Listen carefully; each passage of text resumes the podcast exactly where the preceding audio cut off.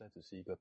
这些自己的情绪会把自己淹没掉，把自己的思考的能力给瘫痪掉的一个状态。因为有一个人在外面经历了，而他的思考没有被瘫痪掉，光是那样的历程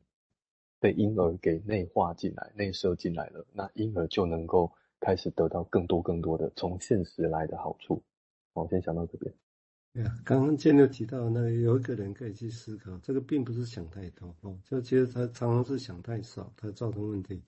但是至于他的不用思思考点什么，这个思考点哦，这个以后我们再来谈。那这个地方我想我值得稍微补充一点点，就是说他讲的那些哎坏了不见了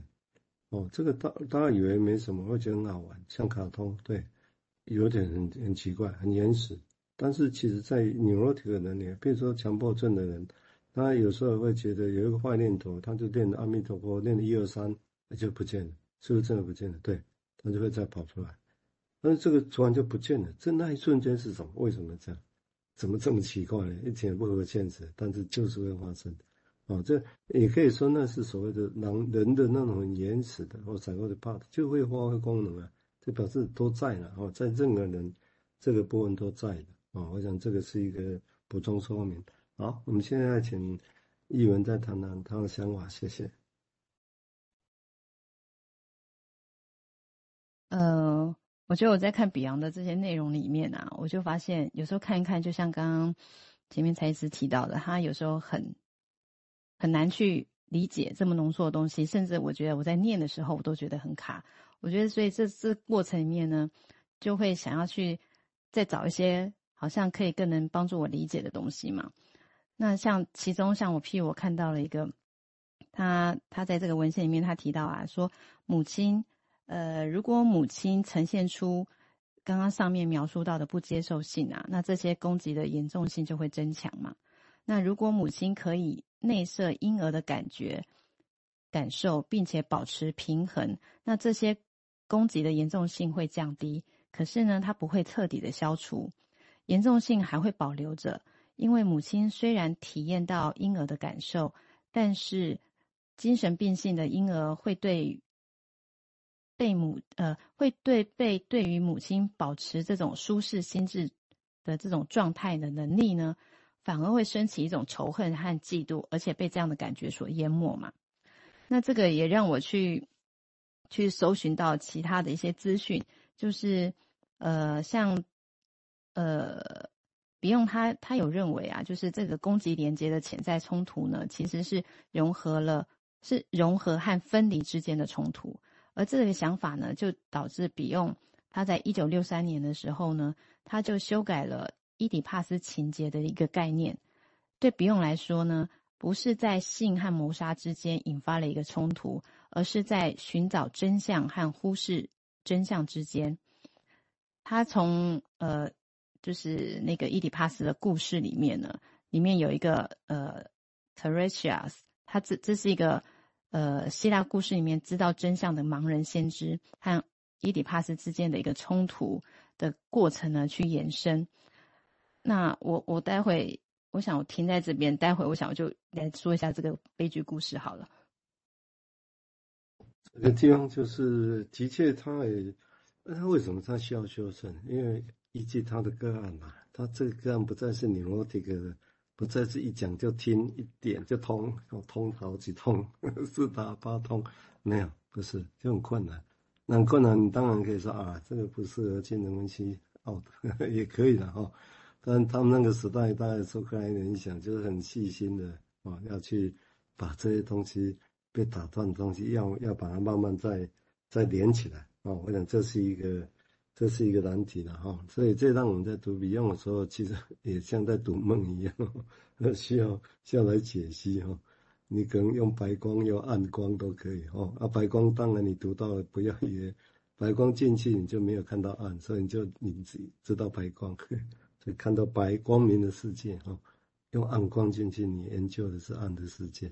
啊，这是 James Goldstein 刚刚那个人的论述，我我把它改装过的说法。好，我们现在请建六再谈谈他的想法，谢谢。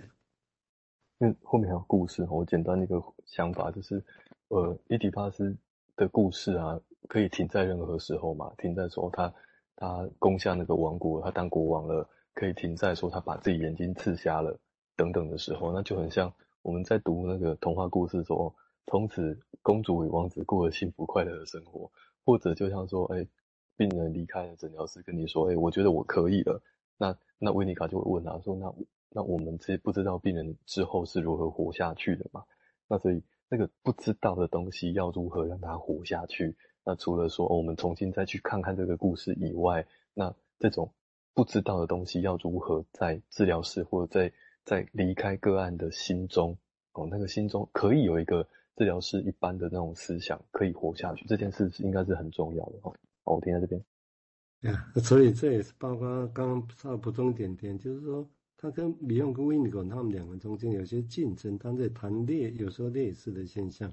哦，比如他刚刚艺人类那一段提到母为什么母亲照顾，但是有时候婴儿油然出现的是一种恨意，那这这有点像温尼狗在讲所谓的反移情的恨意一样。哦，就明明他要求助呢，我们帮忙，但是为什么你感受到的满满的是恨意，尤其是我们也有恨意。哦，这是很深邃的啦，不是意识上的。好，我们接下来请艺文再谈谈他的想法，谢谢。好啊，那我就大概说一下这个希腊的悲剧好了。那这个伊底帕斯王呢，他是身为呃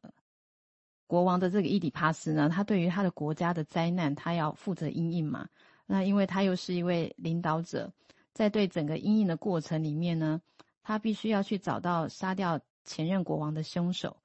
但是找到最后呢，他又发现他就是那个凶手。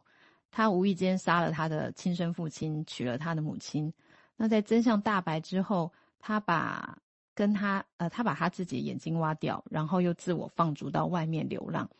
那在这里面，其实他的命运呢，其实是透过三个神諭来串联在一起的。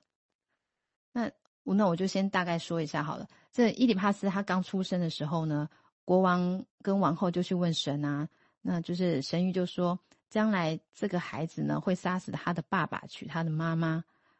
国王为了要逃避这个神諭，就把婴儿生出来之后呢，把他像串小鸟一样，用铁丝的把他脚串起来，然后交给他的仆人，丢弃到山上，想让他自生自灭。可是仆呃仆人就不忍心啊，就刚好碰到了邻国，